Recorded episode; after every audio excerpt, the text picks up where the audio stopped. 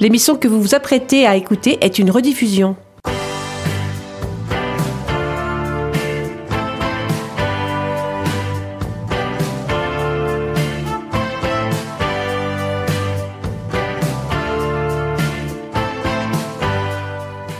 Bonjour à tous, nous sommes le samedi 11 mai, il est 18h et nous émettons à partir des studios de, Radio Résonance à Bourges. Vous êtes dans l'émission Rencontre lusophones qui vous parle du Portugal. Nous espérons que vous allez tous bien et nous allons commencer sans plus tarder. Aujourd'hui, j'aurai la lourde tâche d'animer tout seul l'émission. Eh ouais. Heureusement, la technique est à mon copain Jean-François, tu vas bien? Ça va, bonjour à tous. Et Bois oui, tarde. Bois tarde, on dit. les... Bois tarde. Et oui, les femmes nous ont lâchement abandonnés. Mais je me fais pas de bile, je sais qu'elles reviendront vite. Mais pour l'heure, nous allons écouter Hélène, qui nous a concocté une petite chronique sur la transition démocratique après le 25 avril. C'est bon?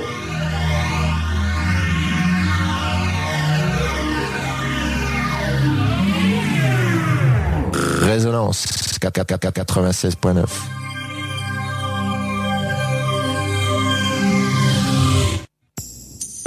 Rencontre lusophone, on n'est pas à l'abri d'un coup de gueule ou d'un coup de cœur. C'est la petite chronique. C'est la petite chronique.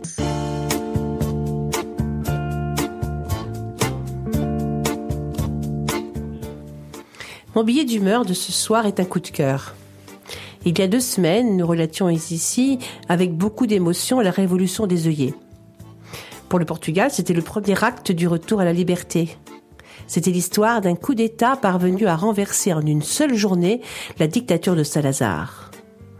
Mais tout restait encore à faire puisqu'il a fallu encore ensuite instaurer la démocratie, un second acte qui allait durer environ deux ans. C'est ce qu'on a appelé le processus révolutionnaire en cours, le PREC.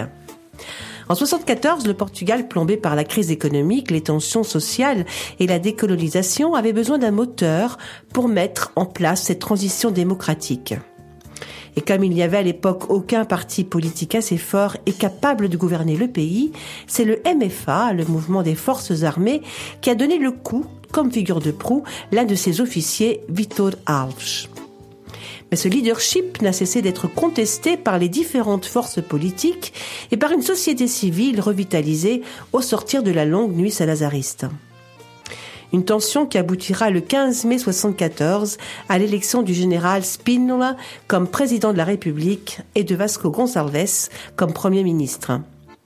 Mais les deux hommes s'opposeront ouvertement, Gonçalves étant soutenu par le Parti communiste qui tente de faire du Portugal une démocratie populaire alignée sur son grand frère soviétique. Et seulement quatre mois après son élection, Spínola, impuissant à mobiliser la majorité silencieuse, finira alors par se retirer. Le MFA engagera alors une politique de dynamisation culturelle destinée à conforter l'alliance du peuple et de l'armée par-delà les partis. Mais le 11 mars, une nouvelle tentative de putsch contre-révolutionnaire convainc le MFA d'accélérer le processus législatif. Les élections à l'Assemblée constituante organisées le 25 avril, soit un an après la révolution des œillets, rencontrera une participation supérieure à 90%.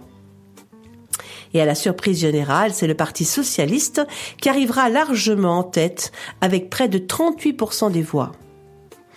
Mais les communistes n'ont pas dit leur dernier mot car dès le mois de mai, l'occupation du journal socialiste républicain par des ouvriers à la solde du Parti communiste, avec euh, la complicité du MFA, conduira le Parti socialiste à quitter le gouvernement après avoir dénoncé une manœuvre totalitaire. Une crise qui atteindra son paroxysme au cours de l'été 75. Alors, une question nous brûle les lèvres. Les communistes tenteront-ils d'un tour de force? Eh bien oui puisque fin juillet, Hotel Carvalho, commandant du COPCON, la structure du commandement militaire incarnant l'avant-garde révolutionnaire, sera accueilli dans la liesse du retour d'un voyage à Cuba où il a été reçu par Fidel Castro. Pendant ce temps-là, dans le nord du pays, une réaction anti-gauchiste alimentée par l'Église catholique et des notables se met en place. Et alors que les occupations d'usines, les campagnes de dynamisation culturelle et la mise en route de la réforme agraire suscitent des réactions de peur, le gouvernement de Vasco Gonçalves perd le contrôle de la situation. Lâché par le Parti communiste de plus en plus isolé, il sera donc contraint de démissionner début septembre. Le 25 novembre 75, l'extrême gauche orchestre une ultime tentative confuse de coup d'État militaire. Un échec qui sonnera le glas du PREC et du MFA. Le 2 avril 1976, on promulgue une nouvelle constitution. Et le 25 avril de la même année, on organise des élections législatives qui seront à nouveau remportées par le Parti socialiste. Deux mois plus tard, on élit au suffrage universel le nouveau président de la République, le général Ramal Huyens, qui verra à l'effacement des militaires et à l'instauration d'une démocratie parlementaire européenne. Je vous rappelle que deux ans se sont maintenant écoulés depuis la révolution des œillets. Une période pendant laquelle, dans une ambiance printanière, Lisbonne a été projetée sur l'avant-scène internationale ce qui fera du Portugal un lieu de pèlerinage et un laboratoire d'expérimentation politique pour les gauches européennes, traumatisées par le coup d'État qui en septembre 73 avait renversé le président Allende au Chili. En 74 et 75, nombreux seront donc les exilés, principalement d'Amérique latine, révolutionnaires et intellectuels, qui viendront s'établir un temps à Lisbonne, devenu pour la circonstance le nouvel havre de paix pour le gauchisme mondial. Cet espoir de démocratie et de révolution non sanglante a même traversé l'Atlantique. Et au Brésil, toujours sous dictature de Getúlio Vargas, on n'est pas resté non plus insensible à cette révolution exemplaire. Et on a désiré et souhaité la même chose pour le pays. Malheureusement, l'espoir est resté vain. Chic Buarque, l'un des intellectuels et accessoirement l'un des plus grands chanteurs-compositeurs brésiliens, ayant rapidement compris que la graine d'avril n'allait pas prendre dans son pays, a composé une belle ballade pour rendre hommage au printemps portugais.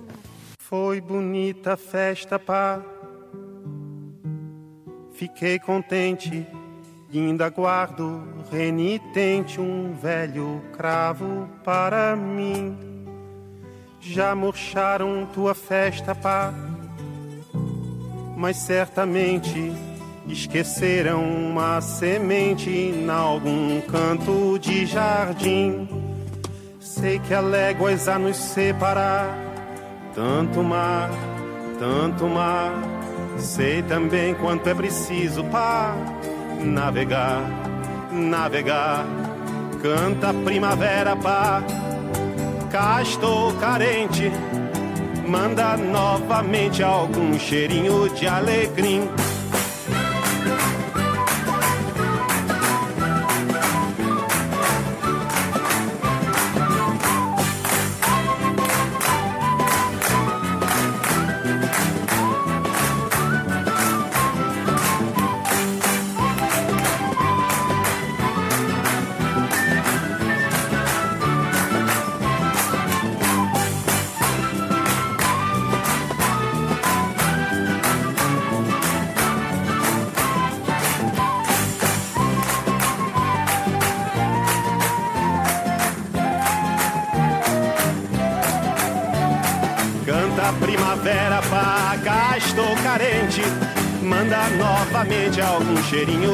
Alecrim.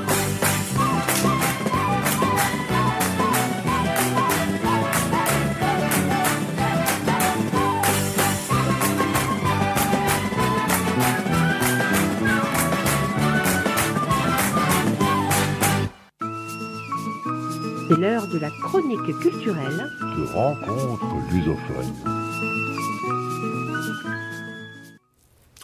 Les années 80, ah les années 80. Pour une génération dont je fais partie, ce furent des années merveilleuses. Bien sûr, c'était les années de notre jeunesse, où notre âge commençait toujours par un 1 ou bien un 2. Pour la plupart des jeunes, c'était les années où l'on rentrait de plein pied dans la vie active, avec les premiers salaires. C'était le temps des copains et des copines, des premières bitures, de la première voiture, avec le permis fraîchement obtenu et des premières virées qui venaient avec. On attendait tous ardemment et impatiemment le week-end pour la sortie obligatoire en discothèque du samedi soir, où on allait danser, entre autres. Bien sûr, pour divertir la jeunesse d'alors, qui faisait encore partie du baby-boom, ne l'oublions pas, il fallait de la musique, et de la bonne, s'il vous plaît.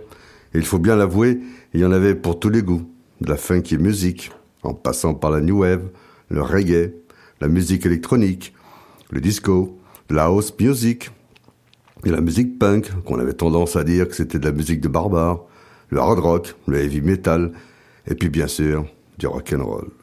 Si en France, dans le domaine du rock, le groupe Téléphone et Trust faisaient le bonheur des jeunes, au Portugal, des groupes de rock, il y en avait au moins une bonne dizaine, aussi talentueux les uns que les autres. À cette époque, comme nous vivions 11 mois sur 12 en France, et un mois entier en vacances, le mois d'août en l'occurrence, au Portugal, nous avions cette chance de côtoyer deux cultures différentes, qui du moins sur le plan musical se ressemblaient. Vous pensez bien que l'on n'était pas dépaysés. Bien au contraire, nous retrouvions certains courants musicaux qui s'y vissaient en France, du moins en discothèque. Au Portugal, dans les bals et fêtes de village que l'on fréquentait assidûment au moment des vacances, passaient des petits groupes qui essayaient avec plus ou moins de bonheur de reprendre des chansons récentes. D'ailleurs, c'est ce qui nous plaisait, écouter des petits artistes qui reprenaient les standards du moment et qu'on trouvait qu'ils chantaient bien, après on va dire quelques bières, évidemment accompagnés de quelques poulets rôtis, qu'on dévorait comme des morts de faim. Et quand on avait de la chance, on assistait à un feu d'artifice qui, cela arrivait parfois, mettait le feu à un olivier qui était trop près. Mais bon, heureusement, les pompiers veillaient. Une chanson qu'on entendait souvent en 1980 était un morceau d'une certaine Maria da Conceição Batarde da Silva Granata, plus connue pour son nom de scène de Concha. Le titre de la chanson, Bonbon, fut pratiquement son unique single. Si vous étiez au Portugal en août de cette année-là, il est impossible, mais vraiment impossible que vous soyez passé à côté, à moins que vous héberniez dans une grotte au mois d'août, car on l'entendait partout, mais ce qui s'appelle vraiment partout.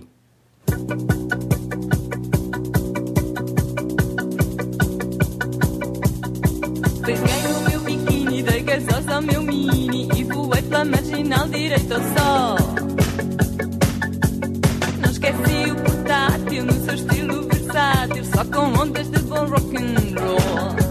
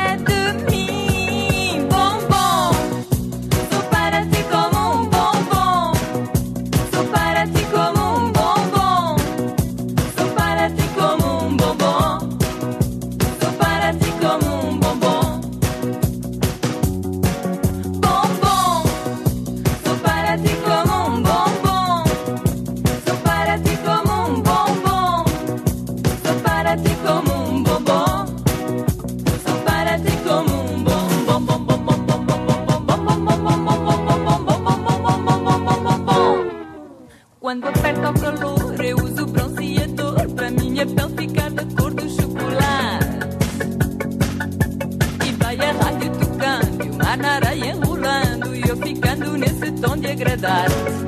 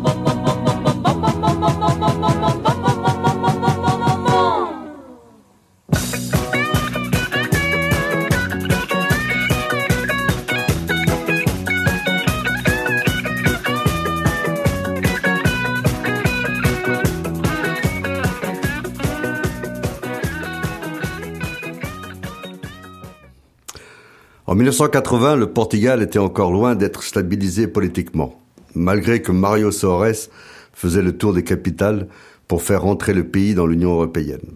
Mais l'essentiel était là. Le Portugal était redevenu un pays démocratique, malgré les difficultés pour passer la frontière. Et pour les jeunes de mon âge, c'était les papiers militaires qu'il fallait tenir à jour, en perdant une matinée entière au quartier militaire de la ville dont on dépendait, les faire remplir et payer une taxe. Elle nous assurait de ne pas faire l'armée, pour nous qui étions immigrants. En 1980, la durée du service militaire était encore de 18 mois. Ça méritait bien l'équivalent de 300 francs en escudos qu'on payait une bonne fois pour toutes pour, pour en être exempté. Les mauvaises habitudes héritées de la dictature n'avaient pas totalement disparu, et une certaine corruption était encore dans l'air, sous forme de passe-droit. C'était ainsi, on pouvait pas gommer d'un seul coup de baguette magique 60 ans de dictature. Et puis il faut pas perdre de vue que le Portugal, en 1980, avait encore un militaire à la tête du pouvoir, et les infrastructures étaient encore à des années-lumière de ce que l'on connaît aujourd'hui. Une bonne partie du pays, et surtout l'intérieur, est assez pauvre. D'ailleurs, il n'y avait-il pas certaines mauvaises langues à cette époque qui appelaient le Portugal le tiers-monde de l'Europe? Mais vous pensez bien que quand on a 18 ans, de tout ça on s'en fout un peu. Et on s'intéressait plus à s'amuser et écouter de la musique. En 1980 apparut un jeune chanteur de 23 ans qui sortit un album, Hard Rock, qui révolutionna le monde musical portugais car Rui Veloso, qui en était l'auteur et qu'on appellera plus tard le père du rock portugais, venait de débarquer. Mais au même moment, un petit groupe de talents, UHF, apparut sur le devant de la scène. À eux deux, ils déposèrent pratiquement une marque de fabrique, le rock portugais. Et les années 80 en furent vraiment l'âge d'or. Mais ils furent suivis bien évidemment par d'autres groupes, avec des musiciens tout aussi bons. UHF, tout comme Veloso, sont encore en activité, ce qui ne fut pas le cas d'autres qui firent de brèves apparitions. Mais leur brièveté était tellement intense qu'ils marquèrent de leur empreinte l'histoire du rock portugais. Et puis il y avait des groupes qui se formaient, quelques années après se séparaient, pour enfin se reformer des années plus tard. C'était des je t'aime moi non plus à la portugaise en quelque sorte. Pour la pause finale, pour la pause musicale, on pourrait et on devrait vous passer au Chico Fininho, le morceau le plus connu de l'album de Roy Willows. Mais comme on ne fait jamais comme tout le monde, nous allons passer la première chanson de l'album, Rapariguinha du Shopping, qui ressemble à ce que faisaient des groupes comme Dash Straits. D'ailleurs, ce morceau reflète bien la griffe de Veloso, dans toute sa splendeur. Écoutez, je pense que vous allez apprécier. Ah oui, un petit conseil, levez un peu le son du poste.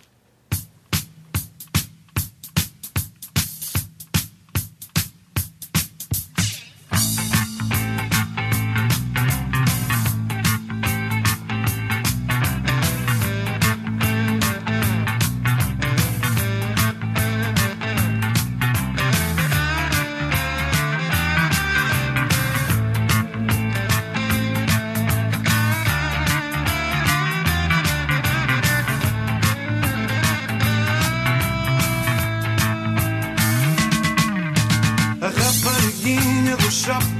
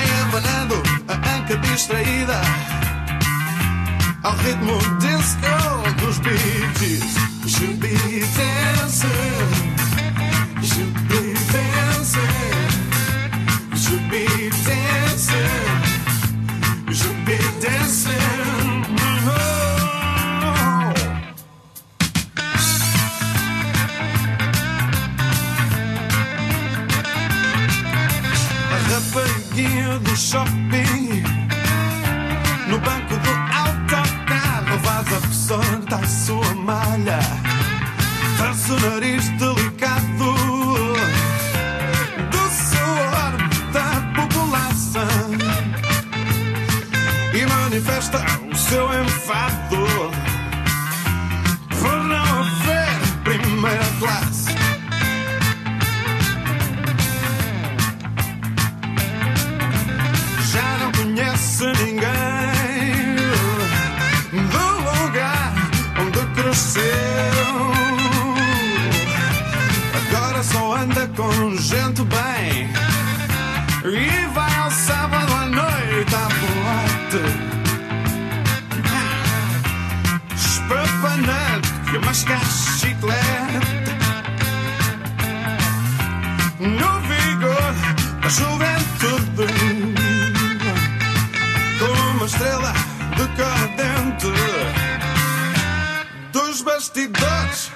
Hollywood,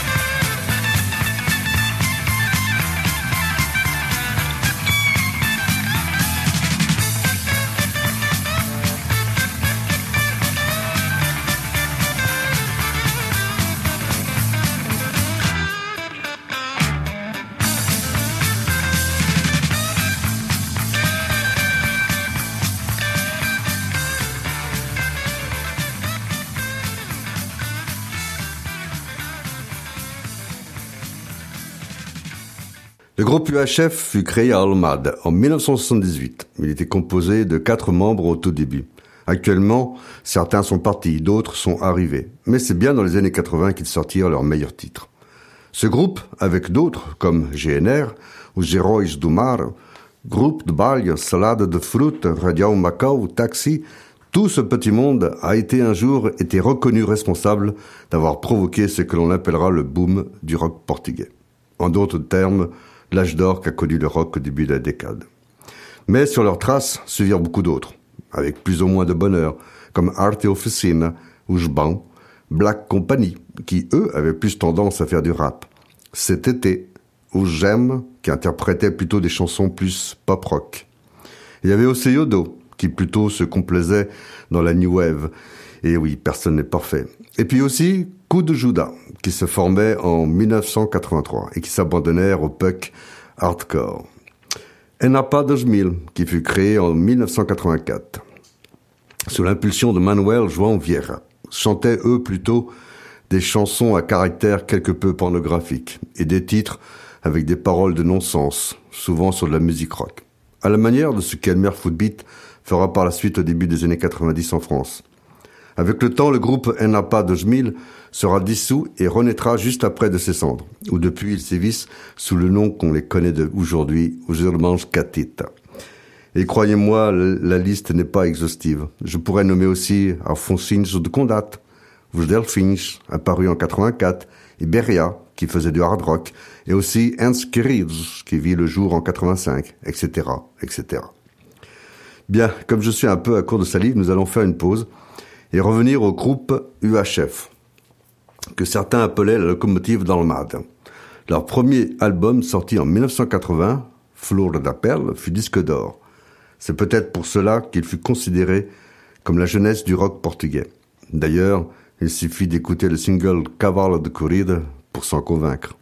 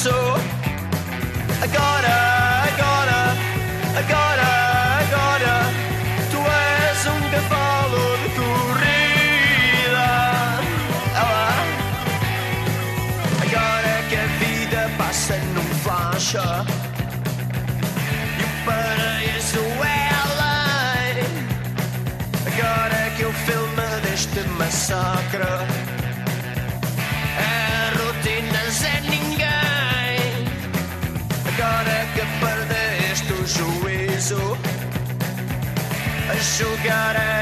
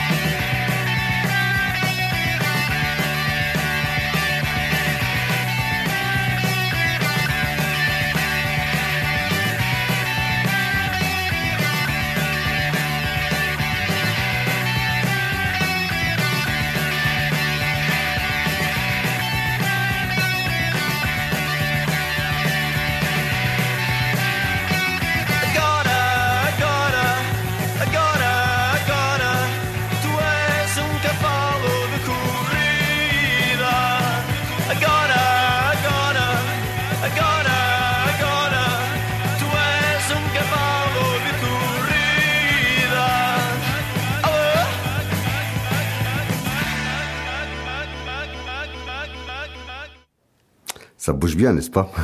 Dans l'actualité, comme 10% des politiciens sont constitués de retornados, les gens qui sont revenus des anciennes colonies portugaises, la vie politique est assez chaotique. Les gouvernements se succèdent. Les premiers ministres sont élus pour mieux démissionner quelque temps après. C'est dans cette période que l'on verra la seule femme première ministre portugaise jamais élue, la deuxième en Europe après Margaret Thatcher. Son nom, Maria de Lourdes Pintasilgo. Malgré tout, le Portugal reste le pays le plus pauvre d'Europe et peine à sortir des marasmes hérités de tant d'années de dictature. À part les bords de mer, tout l'intérieur a des infrastructures vieillissantes. Les temps de voyage sont trop longs et les manques de moyens sont criants. Mais l'important était là, la liberté. Et puis, signe signe des temps, le pape Jean-Paul II fera une visite officielle au Portugal en mai 1982 pour les commémorations des apparitions de Fatima. Cela faisait 16 ans qu'un pape n'avait foulé le sol portugais. Le dernier étant Paul VI en 66. La même année, en juillet, le Parlement vote la dissolution du Conseil de la Révolution. Et il était temps. La prochaine étape, l'Union européenne. Débrouillez-vous, négociez au mieux, mais l'Espagne et le Portugal entreront, dira François Mitterrand en 1984 à la secrétaire d'État aux Affaires européennes, Catherine Lalumière. Et oui, vous avez bien entendu, c'est un peu grâce à l'appui française que le Portugal, français, que le Portugal et l'Espagne entrèrent dans l'Union européenne. Alors que quelques années plus tôt, la France giscardienne avait mis son veto sur l'entrée du Portugal. Donc, l'affaire fut conclue. Le 12 juin 1985, le traité fut signé le même jour par l'Espagne et le Portugal. L'entrée effective se fera le 1er janvier 1986.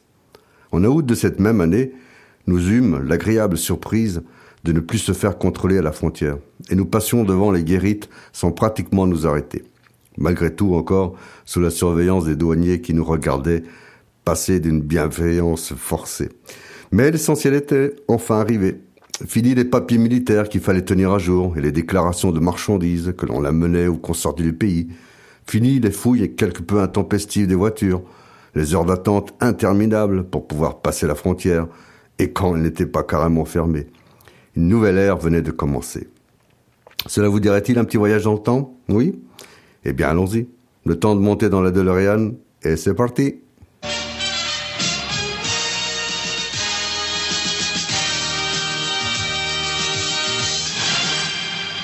Boa noite. Hoje foi um dia diferente. Portugal entrou na CEE. Eram 10 e 20 da manhã quando nos claustros dos Jerónimos se formalizou o Tratado de Adesão.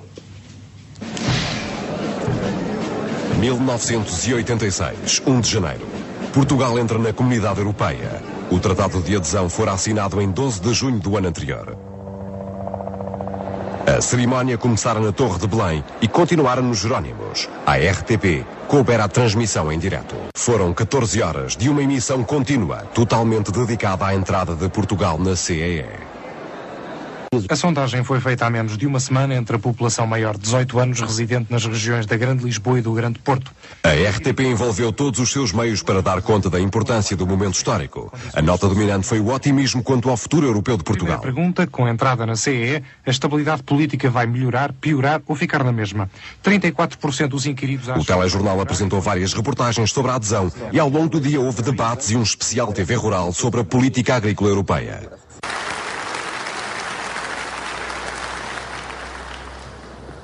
Ilustres plenipotenciários, minhas senhoras e meus senhores, nestes claustros, velhos de quatro séculos, juntam-se hoje o passado e o futuro de Portugal.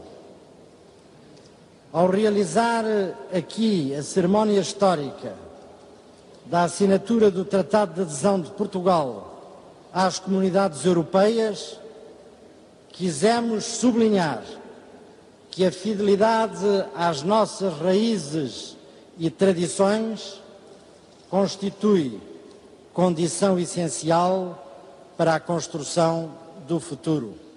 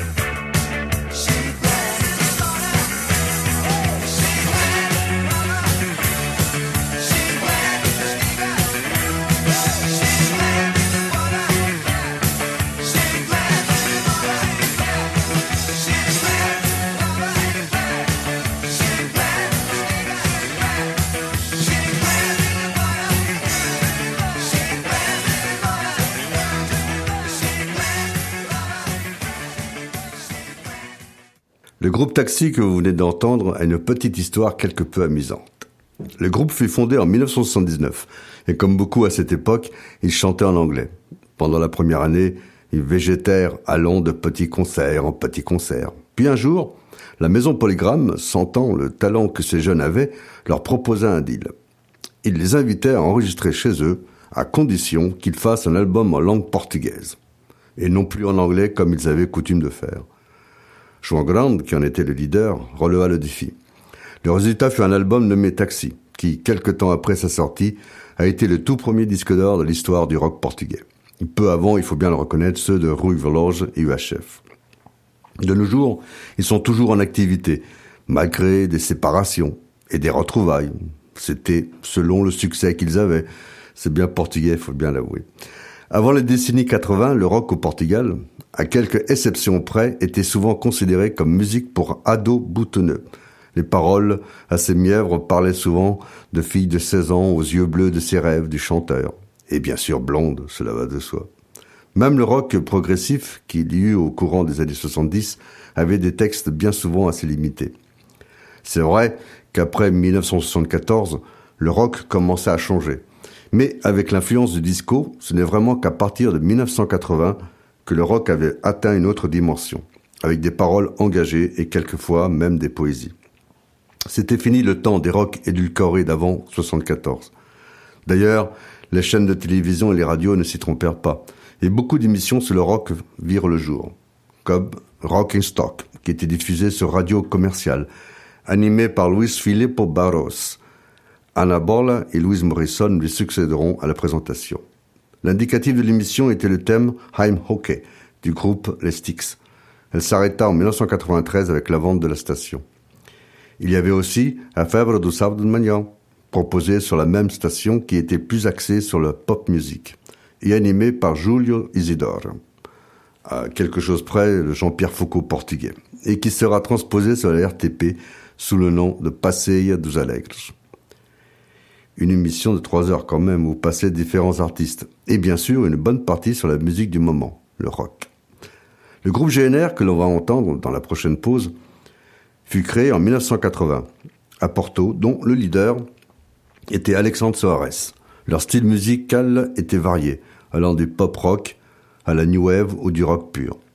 Ce fut surtout au début des années 90 qu'ils eurent beaucoup de succès, avec notamment l'album Rock in Rio d'Oro, qui sera l'album de platine. Ils sont connus aussi pour avoir été le premier groupe de rock portugais à avoir rempli deux stades de foot. Une fois en 1992, le stade Alvalade à Lisbonne, une autre fois en 1993 sur le stade das Antes, l'ancien stade du FC Porto. Et à chaque fois quand même, avec pas loin de 50 000 spectateurs. Excusez du peu.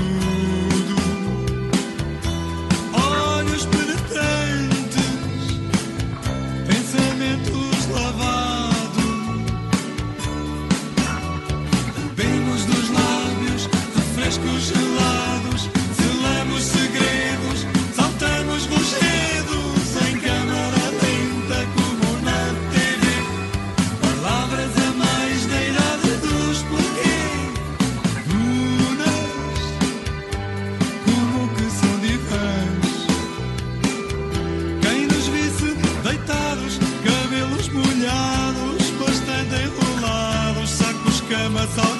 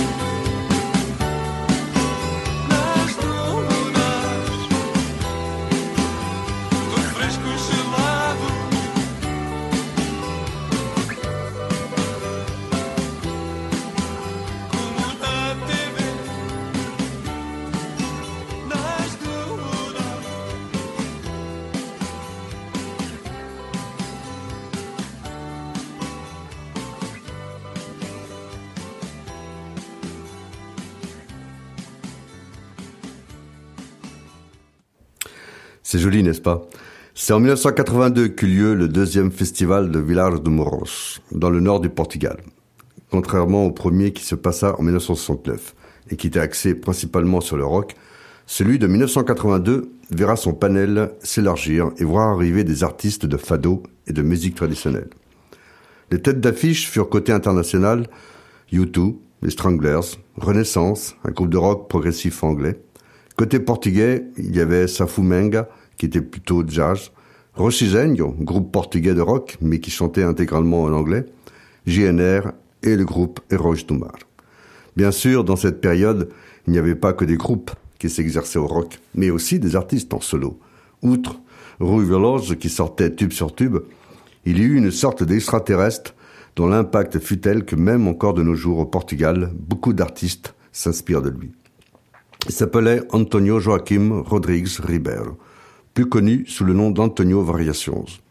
Originaire des environs de Braga, on l'envoya à Lisbonne apprendre le métier de coiffeur, à l'âge de 12 ans. Plus tard, de ses séjours en Angleterre et aux Pays-Bas, il revint au Portugal avec la ferme intention de changer de vie, comme il le chantera dans une de ses chansons. Ses genres musicaux seront le rock, la pop, le blues et le fado. En 1978, il signera un contrat avec Valentin Carvalho. Avec son premier single, Pauvre Clave no Rio, d'Amalia Rodriguez, le succès sera instantané.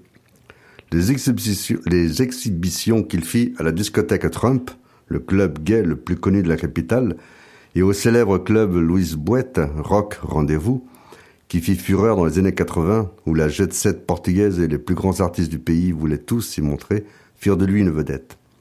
Outre ses tenues vestimentaires, originales et recherchées, et son élégante barbe et ses coupes extravagantes, le personnage qu'il s'était fabriqué était vraiment à part, et surtout reconnaissable au premier coup d'œil. Il mourut d'une broncho-pneumonique, d'une bronchopneumonie, due certainement au virus HIV à l'âge de 39 ans. Il aura certainement connu une carrière internationale à l'image d'Amaya Rodriguez s'il n'avait pas disparu prématurément. En 2004, un petit collectif d'artistes reconnus ont formé un groupe le temps de faire un album de chansons pratiquement inédit d'Antonio Variações. Ils se nommèrent Os Gimanos. Le groupe dont les voix étaient formées de Camané, le fadiste, et de Manuela Azevedo, la chanteuse du groupe Cla, eurent beaucoup de succès, car ils firent plusieurs concerts qui cartonnèrent avec exclusivement des titres de Variações.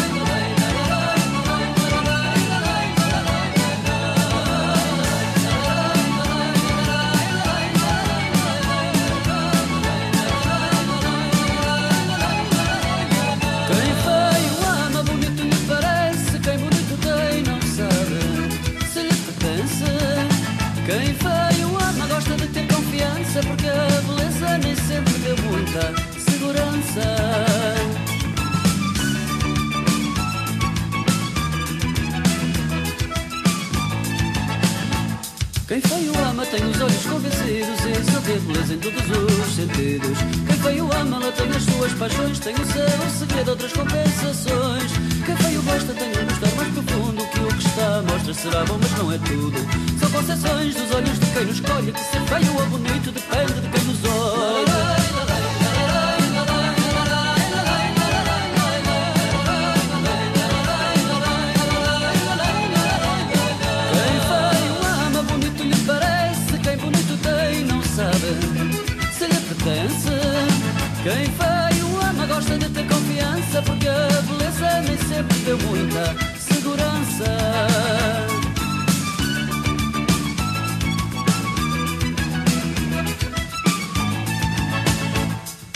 feio ama tem os olhos convencidos e só vê beleza em todos os sentidos. Quem feio ama, ela tem as suas paixões, tem o seu segredo, outras compensações. Quem feio gosta tem um gostar mais profundo que o que está mostra será bom, mas não é tudo.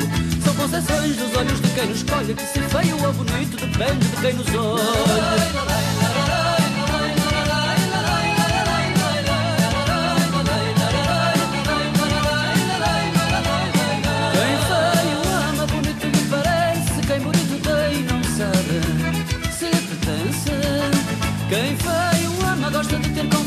Porque a beleza nem sempre deu muita segurança. Quem feio ama, bonito lhe parece. Quem bonito tem, não sabe se lhe pertence. Quem feio ama, gosta de ter confiança. Porque a beleza nem sempre deu muita segurança.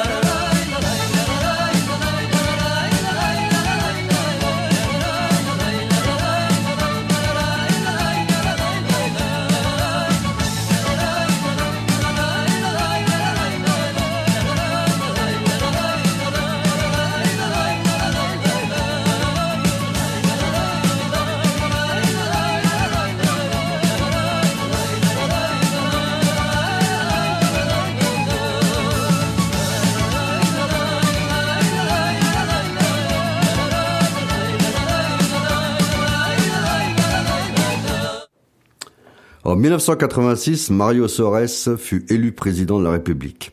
Le premier civil à avoir été nommé à ce poste depuis 60 ans. Les passages aux frontières devenaient de plus en plus faciles. En 1987, un accord avec les Chinois prévoit la restitution de Macao pour 1999 à la Chine. C'était vraiment la fin de l'Empire portugais. Le Portugal était vraiment devenu un petit pays tourné vers l'Europe. En 1989, des pans entiers de l'économie s'ouvrent à la privatisation et des domaines comme les banques, les assurances, les télécommunications et ceux de l'énergie deviennent privés. 1989 est aussi l'année terrible où en août une bonne partie du Chiado à Lisbonne était partie en fumée. Le feu avait fait deux victimes et beaucoup d'immeubles datant de l'époque de Pombal disparurent. Le quartier fut reconstruit dans les années qui suivirent. Et le rock, me direz-vous? Eh bien, il se portait à merveille. D'ailleurs, de nouveaux gr- groupes apparurent, tels Peste et Sida, avec des titres comme Chuta Caval ou bien Paulinho. Et puis aussi, en 1987, apparut un album, Cirque de Ferros, d'un groupe fondé en 1978, qui jusqu'à là faisait de la musique de bonne facture, on va dire. Mais avec cet album, ils prirent une nouvelle dimension et devinrent le groupe de rock le plus connu du Portugal, Chunt et Pontapé. Le titre, Os devint pratiquement l'hymne d'une génération. Les fondateurs étaient G. Pedro, Calu, Tim et G. Leonel. L'année d'après, ils continuèrent dans leur lancée en sortant des hits comme A Minha, euh, Manera ou bien Parati Maria. En 2004, le président de la République, Georges Sampaio, les nomma commandeurs de l'Ordre du Mérite. La grande majorité des chansons étaient écrites par Tim et G. Pedro, qui disparut en 2017, victime d'une maladie à caractère hépatique, due vraisemblablement à l'hépatite C qu'il eut à subir en 2001. En hommage, la TAPER baptisa un de leurs avions, un Airbus A321 du nom de G. Pedro. Quand on pense qu'ils ont failli s'appeler Beijing et Parabéns. Donc voici ce qui est pour moi en toute impartialité le meilleur morceau de rock certainement de tous les temps.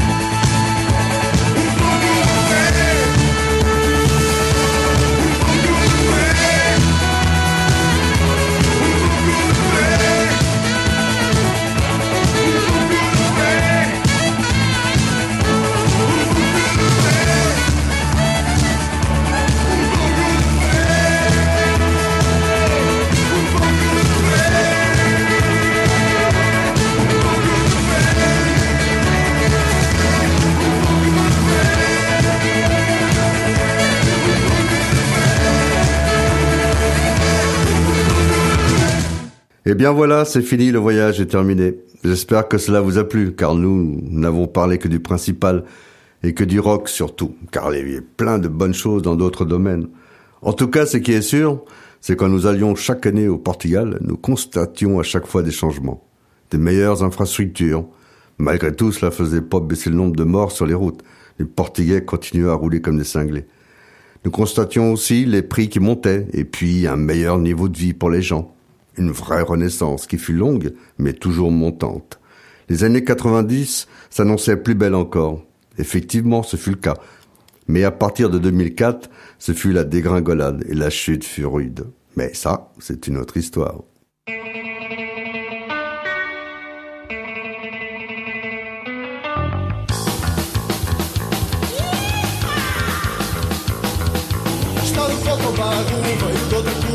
Já anda nas ruas à procura da aventura. Vestiu-se lavadinho e foi à casa da avó. Porque tinha saudade, saudade do pó. Já tentou matá-la,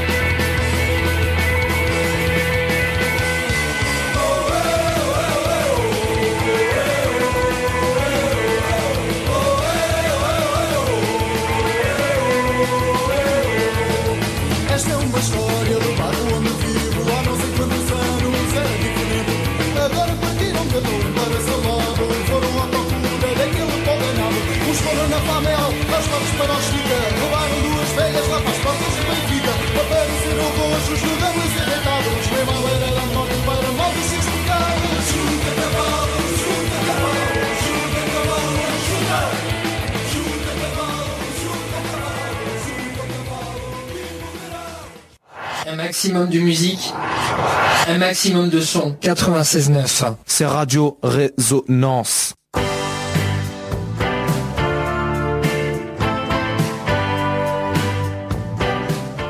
Et ben voilà, l'émission Toutes les bonnes choses ont une fin, l'émission tire à sa fin. Nous espérons que vous avez passé un bon moment avec nous. Mais nous reviendrons vite, je vous le promets. Je donne le mot de la fin à Jean-François. Au revoir à tous. Eh oui, rencontre lusophone, c'est terminé pour aujourd'hui. Mais on revient samedi prochain à la même heure. Rendez-vous donc dans une semaine, ici même, à partir de 18h. Merci à vous tous de nous avoir écoutés et de nous être fidèles sur cette antenne, mais aussi sur la net. Si vous avez aimé l'émission de ce soir ou si vous souhaitez la réécouter à l'infini, vous pouvez toujours le faire en podcast sur le site de Radio Résonance ou sur notre page Facebook qui porte le nom de cette émission Rencontre lusophone. Pour l'instant, restez sur les ondes de Radio Résonance, vous y êtes bien. Vou morrer,